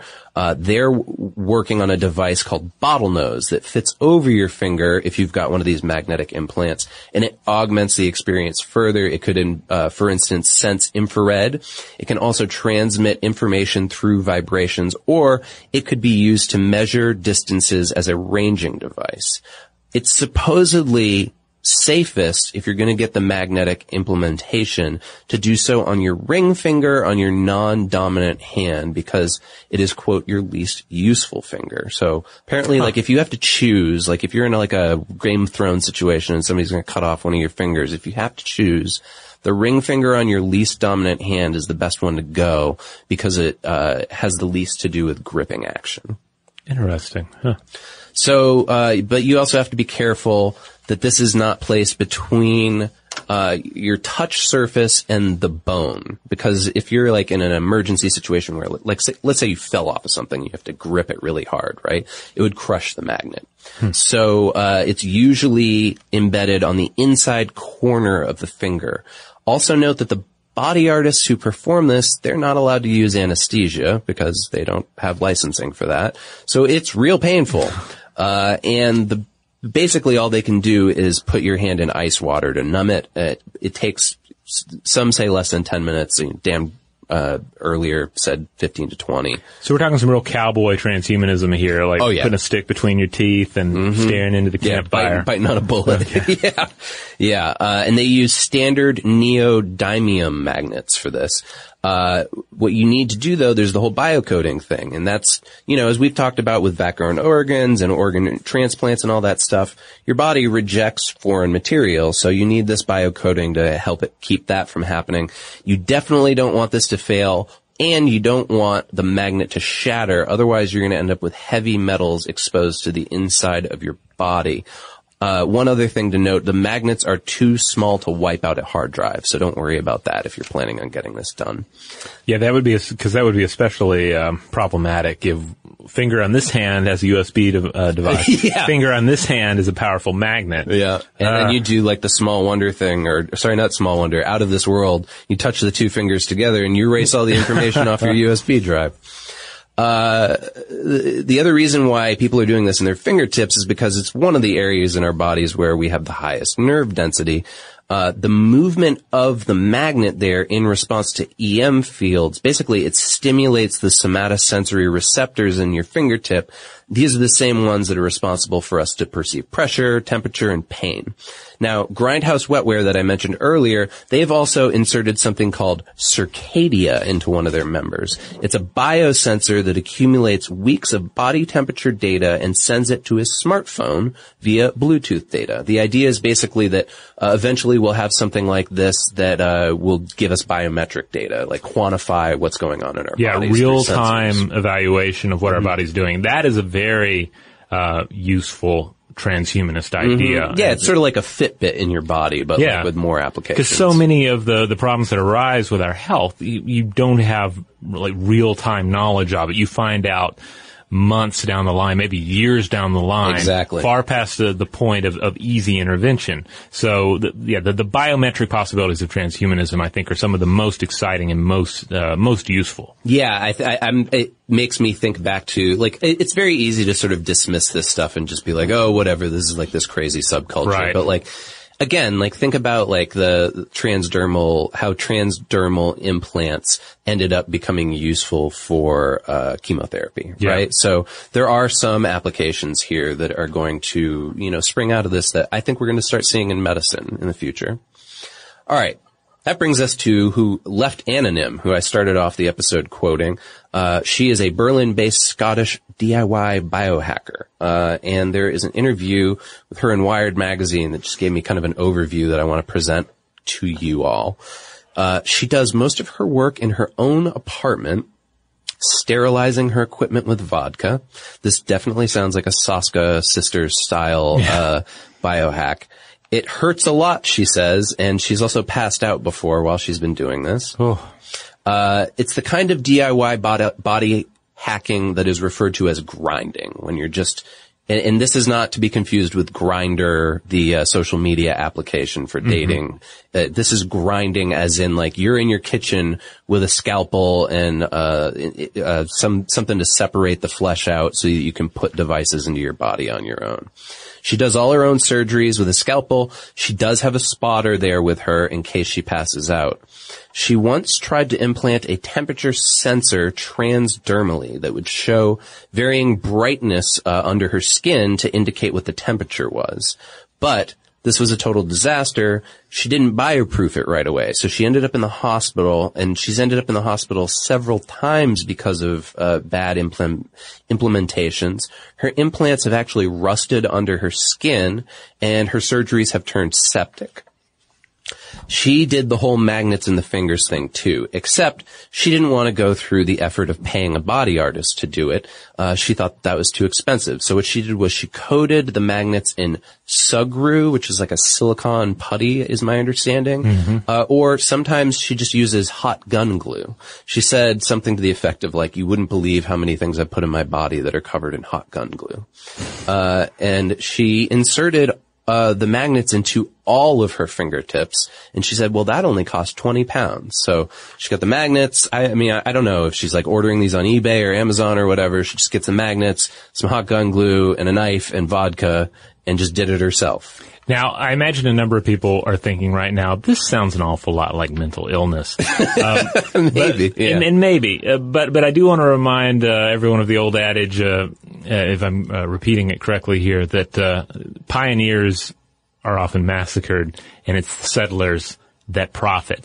So yeah. We're definitely talking about pioneers here. Oftentimes, the pioneers don't have the uh, the best outcome. These are the individuals that are trying new things, going into new places, and uh, it's going to be the people that come after them. They're going to have the easier time of it and maybe actually benefit uh, in, in a larger sense from the uh, from the advancements. Yeah, this is true. And Left Anonym, I mean, I can tell you, she gives a lot of lectures about this stuff. So mm-hmm. She's treated seriously. A lot of people invite her to come and speak about her experiences and how they've gone. But, you know, Uh, this is the more brutal side of biohacking for yeah. sure.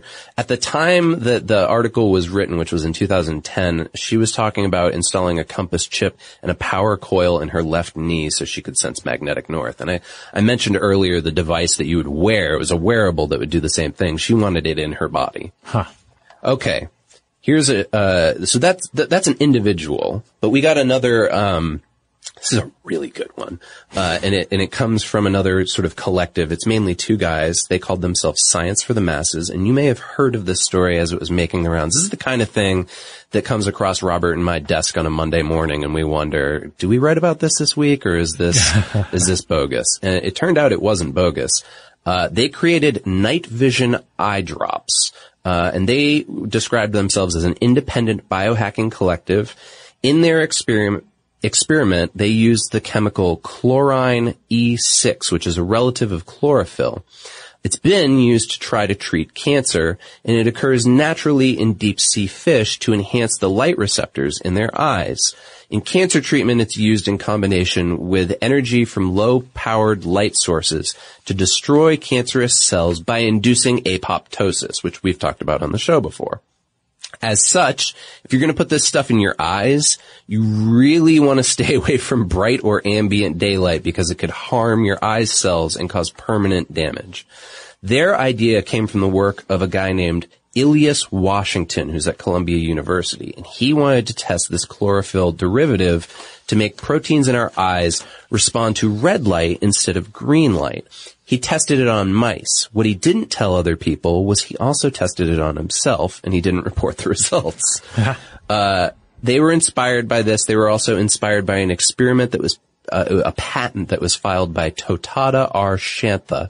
He's a Georgian doctor who lost his license for medical fraud. It's Doctor Nick. Yes, yeah. It does sound like him, doesn't it? um what they did was they said, well, it, like many biohackers, well, we can't get, uh, you know, uh, actual academic approval for this, so we're going to test it ourselves. So Gabriel Achinia, I believe is how it's pronounced, he was the subject, and his co-conspirator Jeffrey Tibbetts was the one who applied it. They put fifty microliters of the C E six together with saline and insulin into his eyes with a drip. Within an hour, it interacted with the photoreceptors in his eyes. He could distinguish images and symbols beyond fifty meters in the darkness. He was also able to identify people up to fifty meters away in the dark. The effect did wear off after some time, however. Uh, and I should also mention, like, he uh, had to wear these sort of eerie-looking demonic black contact lenses uh over his eyes while he was doing this. So when you see pictures of this, you'll see a guy with just completely black eyes. That's not because of the stuff they put in his eyes. It's because of the lenses he was wearing for protection. Huh.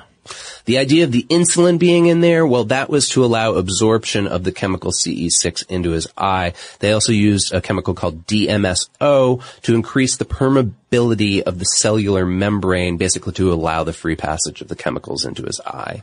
Uh, there is a high risk of cellular toxicity here, though, especially if you're going to, the D M S O, it allows that chemical into your eye, but it also allows outside contaminants that could be absorbed with the chemical. So it should be totally handled with caution. This is, this is not, uh, don't do this at home. Yeah, this is some pretty heavy biohacking here. This mm-hmm. is incredible. Uh, and especially because that stuff can also be absorbed through your skin.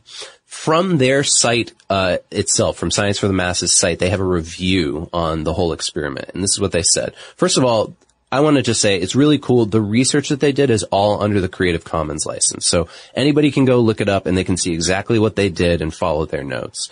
Uh, they provide a disclaimer right at the top, and they say, increased light amplification may have adverse effects on the cellular structure of the eye. So some materials in this mixture should not be used on animals or humans, and that there had been previous research in the patent I mentioned earlier that claimed the mixture would absorb to the retina, increase vision in low light.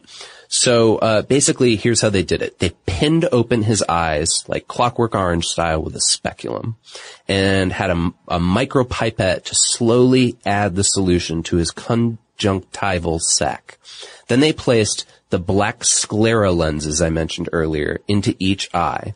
Then, on top of that, they gave him sunglasses. All of this was to reduce the potential light that was entering his eye because they didn't want this stuff to start destroying the cells in his eyeball. Mm-hmm. His eyesight returned to normal by morning. twenty days later, they checked him out. There were no noticeable effects. Okay, so he's okay. For future research, what they want to do is they want to take a Gansfield stimulator and an electro uh electrotinograph to measure how much electrical stimulation the eye is actually receiving during this kind of experiment. They want basically quantifiable numbers so that they can measure the ranges of vision that are being amplified. So this, I mean, this is this is biohacking to the extreme, right? Yeah. You're giving us superpowers. You're, you're giving uh what in Dungeons and Dragons would be called low light vision mm-hmm. uh to a human being. And then having to wear the, the, the, the black contact lenses, the sunglasses, essentially wearing sunglasses at night to keep track of the visions in his eyes. Yeah, yeah, yeah, yeah. Uh, these guys have since, like, broken up their collective. Lachinia has worked in a handful of molecular biology labs. Tibbetts is a registered nurse. These guys are professor. professionals. Mm-hmm. Uh, other biohacking groups have tried this experiment as well, but no one has the money for testing it on a large scale. This is one of the things that people don't talk about with biohacking, is that because it's not through a big institution like a company or a university, there's no money at hand, uh, especially for the proper legal ramifications that might come if you run clinical trials on people as volunteers. Uh, and look, the National Institute of Health is not likely to fund somebody who's just going to drop chemicals into a human's eyeball for night vision, right? Right. Um, but what about other people who might fund this? So they said, uh, these are the guys who performed the experiment. They actually said military contractors got in touch with them afterward and were interested in it. They also said a boating magazine contacted them and said that this could have applications for sailors who are working at night.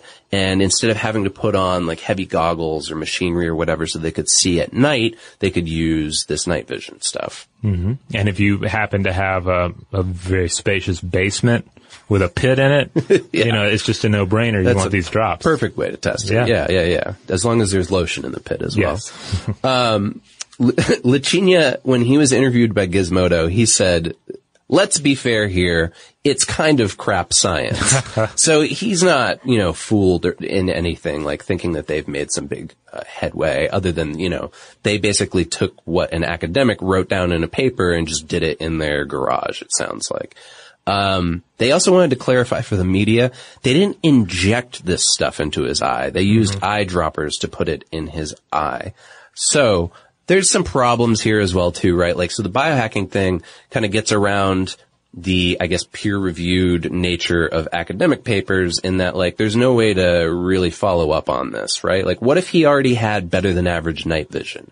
Or what if it was a placebo effect that was taking place and they yeah. didn't have a control group in place to sort of measure it against? Yeah, like, if I go to, to, to these, to these extremes to improve my night vision, yeah. I'm gonna kind of want my night vision to be improved.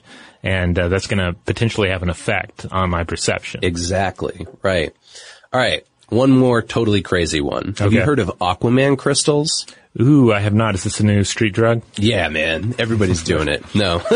Aquaman crystals are, uh, came out of a twenty fourteen study at the University of Southern Denmark. They discovered a crystalline substance. This is actually one that's not really biohacking. It, it happened at a uh, university. They discovered a crystalline substance that absorbs and stores huge amounts of oxygen. Now, these are synthetic, but they're derived from cobalt to siphon oxygen from both air and water, and they might let people breathe underwater. It hasn't been tested yet, but it could also help people who need Uh, like an oxygen tank, for instance, if they have lung ailments. So you could have a small... Yeah, I, I do remember when this research came out. I, I'm not mistaken, this is the one, too, where the other sensational spin on it was that you could suck all the oxygen out of a room with it. Bingo. That actually ca- comes up right in the next notes. Uh, Motherboard cover it, and they said, if you use ten liters of this stuff, which is called crystalline cobalt salt, it can draw twenty-one percent of the air out of a room, like mm-hmm. instantly. Uh, it binds basically to individual oxygen molecules, and it works like artificial hemoglobin. So the idea here is that it would be able to operate indefinitely. Uh, the oxygen would bind to the iron in your blood. It would also bind to the metal cobalt that are in the crystals and then just sort of replenish itself. Huh. Um, and according to them, they say a few grains contain enough oxygen for one breath. And since it continually resupplies itself, a diver needing oxygen would only need a few of these grains. Huh. So this is like something out of the abyss, right? Yeah. I think in the abyss they used liquid oxygen, but sort of like you would inhale a couple of these grains and then you could just breathe underwater indefinitely. Yeah, just the micronization of uh, existing technology. Yeah, exactly. So another potential medical application there.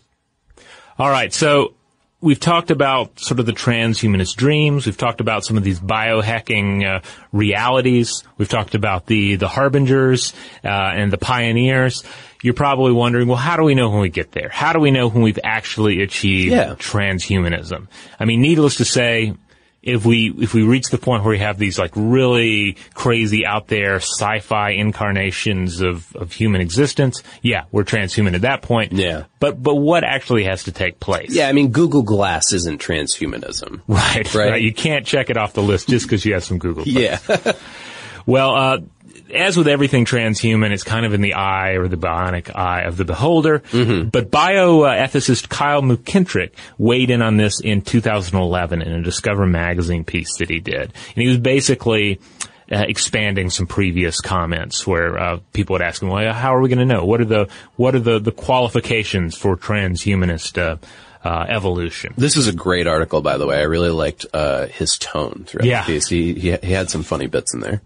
So these are his seven uh, qualifiers. First of all, prosthetics are are preferred. This is the basic idea that you're going to get to the point where not only is a prosthetic limb as good mm. as the limb you're replacing, not only is a synthetic organ, a vat-grown organ, or an artificial organ as good as the original, but is actually an improvement. Okay.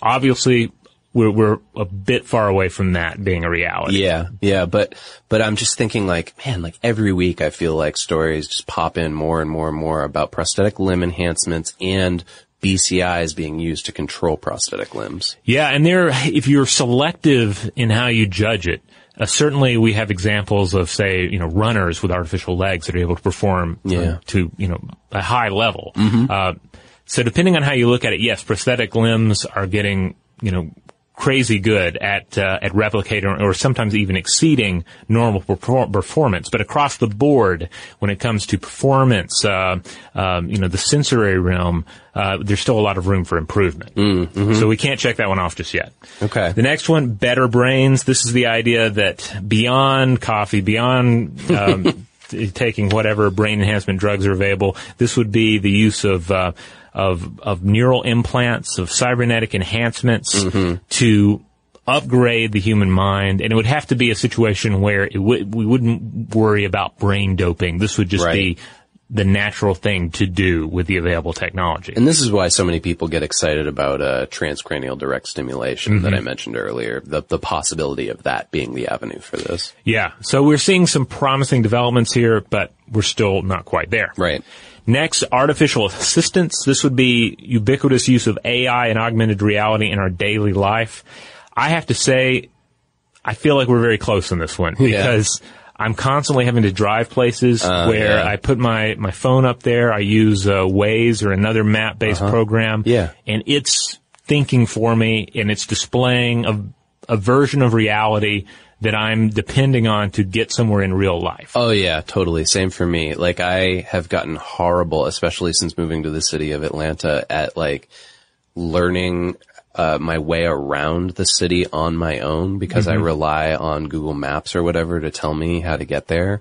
Uh maybe if I do it, like, repeatedly over and over again, it sort of works out that way. But if it's a location that I've never been to before, I don't retain that information because why? Why would I? Yeah, it's a it's a natural part of our our cognitive economy mm-hmm. is that is that if you can outsource something to another person, another thing, another source, your brain does it yeah. because it, it has a tight ship to maintain. And so the thing about Waze, and which I, I think Google bought Waze and incorporated it into Google Maps too. It also tells you information about traffic patterns mm-hmm. that you wouldn't be able to experience through your regular senses. You wouldn't be able to see that far down the road right. to know that there's a roadblock. So you have sort of superhuman information. In a manner of speaking, Waze and these other programs are are are getting us close to checking off this artificial assistance uh, um, qualifier, but also playing into the better brain idea because yeah. we are, you know, augmenting our, our our neural abilities, our cognitive abilities via this external device and its properties. Absolutely. Uh, the next one, number four on this list, is amazing average age, longer life from everyone with a roughly one hundred twenty year average lifespan for humans. Okay. So we have a long ways to go on this one. Yeah. But when you start breaking down uh death, mortality, into smaller, winnable battles, it does seem more and more likely we could get to that point. Mm. Uh, the next one is responsible reproduction. So this one is very interesting. Yeah. And gets into some of that, uh, the, the potentially prob- problematic, um, you know, Western rich people telling developing nations not to have babies scenario. Right. The sort of, this, uh, the borderline ethics of, like, is this like eugenics? Yeah. Talking about superior humans versus inferior humans. So in this uh, scenario, uh, Mukentrick is saying that we would, we need to all start treating human reproduction and or parenting as an act to be undertaken by choice and uh, and responsibly rather than as a mere biological occurrence. Uh, and the obvious benefits here are, you know, global population woes, yeah. uh, you know, the swelling of orphanages, many a troubled home life. Um, because, I mean, seriously, what what sort of selfish moron is going to think him or herself futuristic and evolved with their robot eyes if they're still blind to social horrors that arguably stem from all these overpopulation woes and right. unwanted births? So that's like sort of taking the biohacking thing to, like, the a larger scale. It's yeah. sort of like a um, population hacking. Yeah, really. And, and if you think of human the human population is kind of the meta-organism. Yeah. It's saying, not only am I going to, let's, let's not only take control of the individual organism, let's take control of the meta-organism, its form, its function. Let's streamline it as well. Yeah. But then how do you get into that scenario without getting into eugenics, without getting into imperialist, um, you know, dogma? Oh, yeah, yeah, absolutely. It's, it sounds very like a dangerous road to go down, but it also reminds me, I see this on Facebook all the time. Uh, I have friends who don't have kids, and they'll say something along the lines of, you know, you have to have a license to drive a car. You should probably have to have a license to have a kid. Um, and this is basically that, right? Yeah. So there's plenty of, plenty of room for argument and hurt feelings and strong mm-hmm. emotions on this one. Oh, yeah. And speaking of which, uh, number six, uh, Munkintrick refers to as my body, my choice. So obviously you need to own your body in order to augment it. Right. That means voluntary self-surgery, ownership of what your body does and how it's defined. And this is really getting into the regulation aspect of like whether or not the government's going to get involved. Yeah, because think about, you know, to, to varying degrees in different countries, how much control the, and the, the, the government already has over your body mm. and what, say, you have already concerning your body. So this gets into everything from sexuality to reproduction to abortion, physical augmentation, um, Some uh, of the limits. You know, the, the natural progression of this too is going to go down to the vaccination route. Yeah, indeed. I mean, that's, mm-hmm. that's another, an, another, um, um, you know, face of this problem. Yeah. Um, I mean, on the surgery side, we see this a lot too. We see individuals who want something dramatic, but they can't go to just a normal surgeon to get it done. Right. Um, and no anesthesia. Right. uh, it reminds me a lot of the work of plastic surgeon Joe, um, Rosen, who I've brought up on here before. Okay. This guy uh, is a huge advocate of like let people be what they want to be yeah. through plastic surgery. Plastic surgery allows us to change the body and therefore change the yeah, soul. Yeah, if you want to be a tiger, right? Like the is, isn't that one of them? The Tiger Man is like the mm-hmm. big body modifier. Uh, I think he might have passed away actually, but you know what I'm talking about, yeah. right? Like he like modified so he had fangs and cat eyes and kind of um uh stripes on his skin. Yeah, one of the examples that Rosen always brings up is why is it okay for someone to walk in and say, I want bigger breasts? Yeah. And they can make that happen. But if you say you want blue nipples, that's right. too far for some reason. Exactly. You know, why? Yeah, yeah, yeah. So we have to, that's, that's another hurdle to really, uh, embracing this transhuman, mm-hmm. um, notion. Mm-hmm. And then finally, the seventh uh, uh caveat on uh, Kyle McKintrick's list is person, not people. So this is the idea that we're going to have to depend more on concepts of personhood rather than mere human rights. So we're talking gorillas, dolphins, robots, computer A Is, because if we're going to step beyond and outside of the traditional human experience, we need to, you know, have rights and stuff. We yep. New humans need to be people too, even if they have thumb drives and wings. This is one hundred percent what that Eclipse Phase game is all about. Uh, mm-hmm. And so I think it's, I think it's a really interesting, like, it's interesting as a game, but it's also just like an interesting, like, site to go to and kind of read through what they're working on there for their fictional reality, just yeah. because, like, it's addressing questions like this and saying, like, well, okay, if we, uh, if we take a gorilla or a dolphin and, uh, we give it, uh, an enhanced intelligence and then we upload it into a human body, does it have rights? Huh. Interesting. Wow, that's a, now I'm just trying to imagine the, the dolphin human yeah. gorilla hybrid body. Oh yeah. yeah, there's all kinds of weird ways to go with hmm. it. But I mean, some of it's science fiction, but as we've revealed here today, I mean, we're on our way towards this stuff. Yeah, I mean, like all great science fiction, science fiction echoes the the, the our contemporary fears, yeah. hopes, uh, and dreams concerning our current technology, our current science. All right, so that about wraps it up. Uh, but I want to know from you guys out there, talk to us, write into us, let us know, would you do some of these things? Would you put magnets in your fingertips, or would you drop night vision goo into your eyeballs? Uh, you know, or would you like uh, hook up some sensors to your body so you could feel your wife's sensation of pleasure and pain? Yeah. Are those things that you would be interested in? And also, here's the thing that I want to know. what did we miss? Because there is this whole biohacker community out there that, like, we barely scratched the surface of. And I'm sure there's lots of cool stuff going on out there that if you're a biohacker and you're out there listening, you're like, oh, these guys, they don't know. What a bunch of squares. They they completely missed all this cool stuff. But let us know yeah. right into us. Tell us what you just finished doing to your forearm or your, exactly. your, your, your new foot. Yeah. Yeah. So what are the ways to do that? Well, you can start with social media. We're on Facebook, we're on Twitter, we're on Tumblr, we're on Instagram. On all of those, we are Blow the Mind. You can also visit us at our mothership, stuff to blow your mind dot com. That's where you're going to find all of our podcasts, all of our videos, and the articles and galleries and lists and all that stuff that we put together. And then there's the final place, the final frontier, where you can write to us. And what's that, Robert? That's right. You can always send us an email at blow the mind at how stuff works dot com.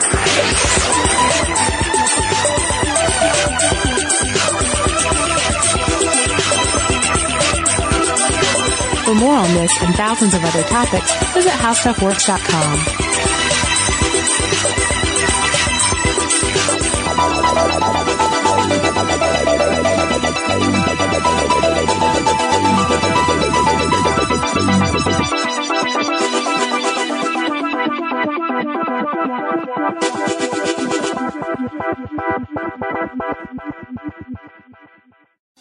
Thinking of popping the question? Diamonds Direct has an offer you can't miss. This month only, buy a natural diamond engagement ring of one carat plus and receive a free natural one carat diamond tennis bracelet valued at two thousand dollars. Imagine giving her the ring of her dreams and her wedding gift all at once. No one provides education, selection, and value like Diamonds Direct. Your chance to get a free tennis bracelet from your friends at Diamonds Direct won't last long. Details at diamonds direct dot com. Your credit card should match your lifestyle. At Kemba Financial Credit Union, choose a card with benefits that work for you. For a limited time, all cards have two percent cash back on purchases and zero percent interest on balance transfers for a year. Apply at Kemba dot org. Restrictions apply. Offer ends June thirtieth, twenty twenty-four. Your new home journey starts at Fisher Homes, where everything is red, white, and new. Explore exclusive summer savings and start your journey by selecting your ideal home site and your dream community. Choose from a variety of expertly designed floor plans and bring your style to life at the Lifestyle Design Center. Are you looking for a quick move-in ready home instead? Fisher Homes has options for those too. Fill out a form to connect with a new home advisor at fisher homes dot com to get started today before the sun sets on summer savings. Hello, iHeart listener. We have a confession to make. Both iHeart and this commercial you're listening to right now would probably sound a heck of a lot better on the new Roku Pro Series T V. It's got side-firing speakers that fill your room with sound, Dolby Atmos audio that puts you right in the middle of the entertainment, and the ability to pair seamlessly with your home theater sound systems that already have surround sound and booming bass. If all that sounds too good to be true, it'll sound even better on the new Roku Pro Series. Your hearing isn't better, your T V is.